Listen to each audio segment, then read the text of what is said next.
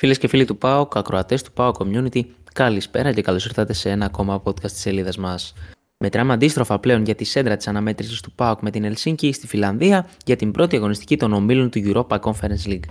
Μαζί μου θα έχω σήμερα τον Στέφανο, με τον οποίο θα σας παρουσιάσουμε όλα όσα πρέπει να γνωρίζετε για την προσεχή αντίπαλο του δικεφάλου, ε, τα οποία θα σας τα παρουσιάσουμε μέσα από την γλώσσα των αριθμών και όχι μόνο. Καλησπέρα, Στέφανε.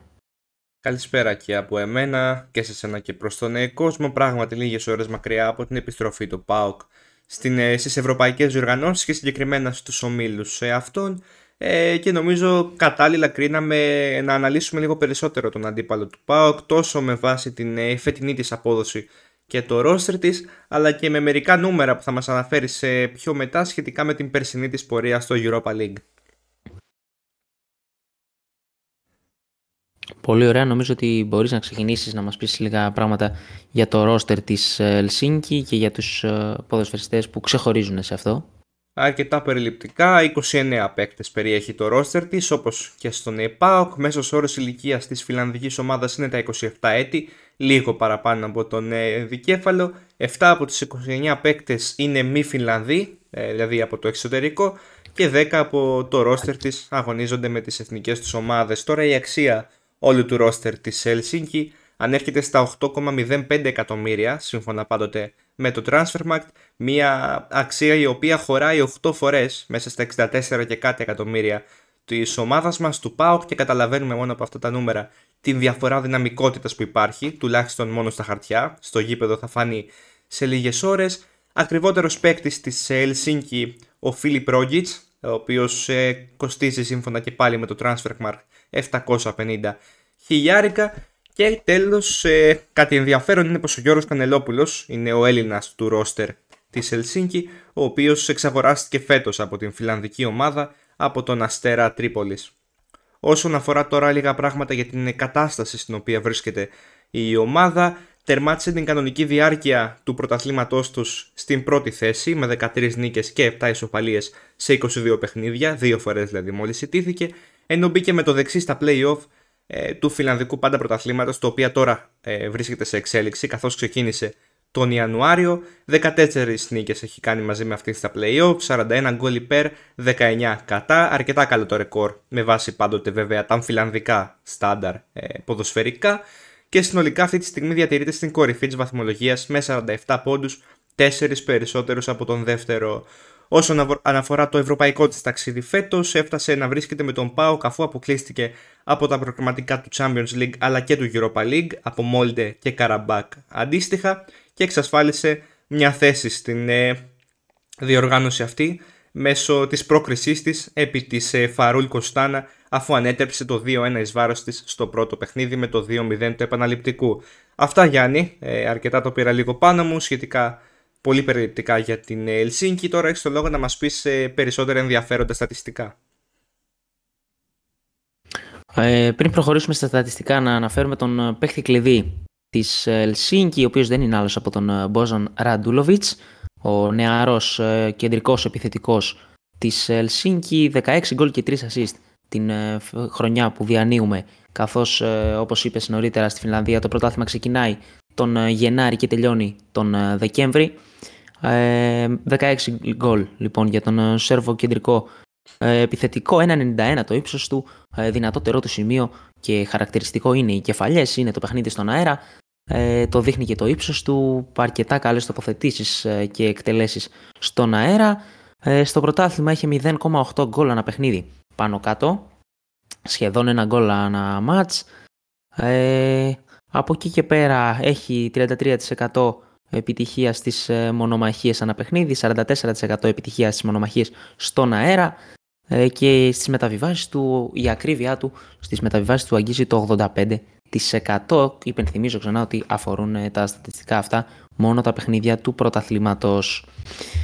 Ε, τρόπος παιχνιδιού 3-4-3 είναι ο σχηματισμός που παρατάσσεται συνήθως η ομάδα του Κόρκε Κάνουας, του προπονητή της Ελσίνκη με τρεις ε, κεντρικούς αμυντικούς, ε, δύο fullback και, τρεις, ε, και δύο extreme προσπαθούν να τροφοδοτήσουν τον center for τους, ο οποίος έχει εφεσίσει στο σκοράρισμα όπως είπαμε και νωρίτερα, ο Ραντούλοβιτς. Δυνατό χαρακτηριστικό είναι ο εξτρέμ που έχουν από αριστερά κυρίως ο Μπαντέ στα 24 του με όπλο την ταχύτητα ε, προσπαθεί να ξεφύγει από τους αντιπάλους του. Ε, αδύναμο σημείο σίγουρα είναι οι πλευρές τους ε, καθώς αυτό το 3-4-3 τους επιτρέπει να έχουν μόνο ένα back στις, ε, σε όλη την πλευρά. Ο Πάοκ εκεί μπορεί να δημιουργήσει υπεραριθμία και με τον ε, Μπάμπα που κάνει ανεβάσματα και από δεξιά εάν αγωνιστεί το Βιερίνη ή το Κετζιόρα μπορεί να απειλήσει. Άλλωστε η ποιότητα του Πάοκ είναι πολύ μεγάλη στα άκρα και στα back αλλά ειδικά στα extreme. Ε, προσοχή θέλει στα στημένα, στις στιμένες φάσεις όπως σε κάθε παιχνίδι γιατί τέτοιες ομάδες με μικρότερης ε, δυναμικής ε, προσπαθούν να απειλήσουν από στιμένες μπάλες. Ε, αυτά πάνω κάτω. Νομίζω ότι είναι μια πολύ βατή ομάδα για τον ε, ΠΑΟΚ. Θεωρώ ότι αν είναι σοβαρός θα έχει ένα εύκολο απόγευμα σήμερα και ένα ακόμα εύκολο απόγευμα στην Τούμπα όταν διεξεχθεί το επόμενο παιχνίδι στο ραντεβού των δύο ομάδων. Και νομίζω, Στέφανε, πως ε, εάν ο Πάουκ είναι σοβαρός θα καταφέρει να πάρει εύκολα μία νίκη. Ναι, ε, και το σύστημα νομίζω που συνηθίζει να παίζει ο προπονητής της Ελσίνκη θα βοηθήσει ιδιαίτερα τον Πάουκ στις ε, αντεπιθέσεις αλλά και στο γρήγορο παιχνίδι που επιχειρεί να κάνει αρκετές, φο- αρκετές φορές, με συγχωρείτε, κυρίως από τα πλάγια. Ε, τώρα θα δούμε, μάλλον είπαμε ε, Αντρίγια Ζήφκοβιτς και Ντεσπότοφ θα είναι οι δύο στα φτερά του ΠΑΟΚ που θα ξεκινήσουν. Παρένθεση Γιάννη πριν μας πεις στα στατιστικά, εάν δεν έχετε ακούσει ήδη, το αμέσως προηγούμενο επεισόδιο αναφέρεται στο ίδιο παιχνίδι και στην πιθανή ενδεκάδα της ομάδας μας κόντρα στην Ελσίνκη. Ε, πάμε να δούμε τα στατιστικά, αλλά θα αναφερθούμε στα, στα στατιστικά που είχαν πέρυσι σε όμιλο του Europa League ε, και όχι στο φετινό πρωτάθλημα, γιατί νομίζω ότι η δυναμικότητα που έχει είναι αρκετά χαμηλή. Ε, νομίζω ότι αν δούμε τα στατιστικά της Ελσίνκη στον όμιλο που αγωνίστηκε πέρυσι με Ρώμα, Λούντο Γκόρετς ε, και Ρεάλ Μπέτης θα φανεί καλύτερα το πώς αποδίδει με ομάδες υψηλότερης δυναμικής. Είχε 2 γκολ ε, στη φετινή φάση των ομίλων σε 6 παιχνίδια, 2 γκολ σε 43 τελικές, ή 33 από αυτές μέσα από την περιοχή, κάτι που δείχνει ότι δεν ε, δοκιμάζει πολύ σούτ εκτός περιοχής, προσπαθεί να μπει σε αυτή και να δημιουργήσει κίνδυνο.